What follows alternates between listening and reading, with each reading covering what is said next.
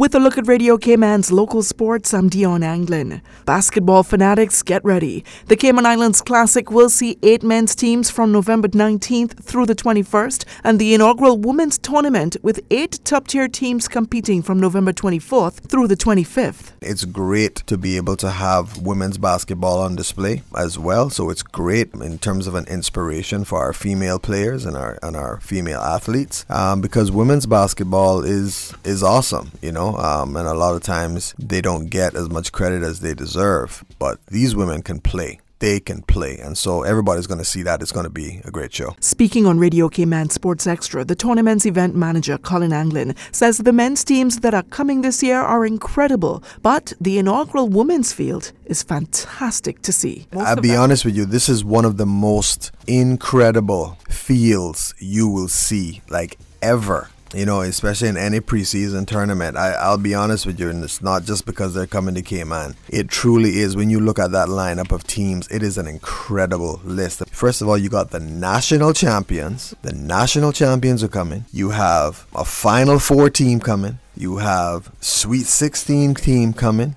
It's an incredible feel. I mean, and again, you have UConn, you know, arguably the winningest women's yeah, program in history. Mm-hmm. It's an incredible feel. So you can't help but feel a bit star-studded, you know, in that sense. So that that's why everybody's excited. Colin Anglin believes some people may not understand the value that's out there for the tournament, so he took the time to educate the public. It's no small feat to be able to get these universities here. So in terms of the format of the tournament, the tournament is going to be in sessions. So for the men's tournament, it's going to be 12 games. It's four games a day, but we are dividing them into sessions, and each session is two games. So the first session on the 19th, it's always the, the 11 o'clock a.m. and the 1:30 p.m. game. Right. And then the second session, which is the, in the evening, is the 5 o'clock game and the 7:30 game. So when you actually buy a session ticket, Dion, you are getting to see two games. Right. The average cost for the men is about 25 $35. Then for the women, the average cost of a ticket there is $35. So the women are only there for two days, yes. right? The men are there for three, the women are there for two. And again, where can you, I mean, where can you go and, and you get to see the national champs and you pay 35 bucks? You can get your tickets by going to eventpro.ky or going on to the EventPro app and search for the Cayman Classic,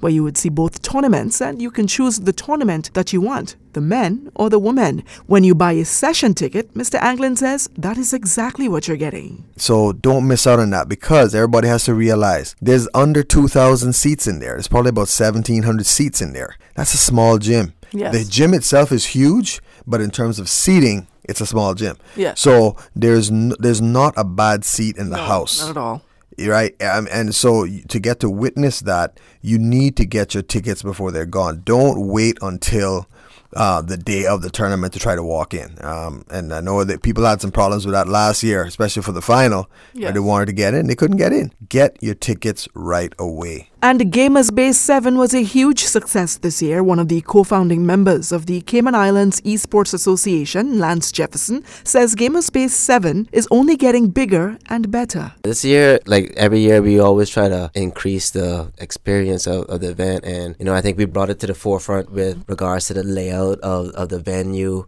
This year, it looked really nice. We got a lot of good feedback from that. Um, in addition to that, everyone that was there, they had it, they enjoyed themselves. The competitors, they had a good time time competing. They won some good prizes, and you know they got a year to a bragging rights. So that in itself is priceless. He says the competition was unmatched. Gamers Bay is a platform for esports.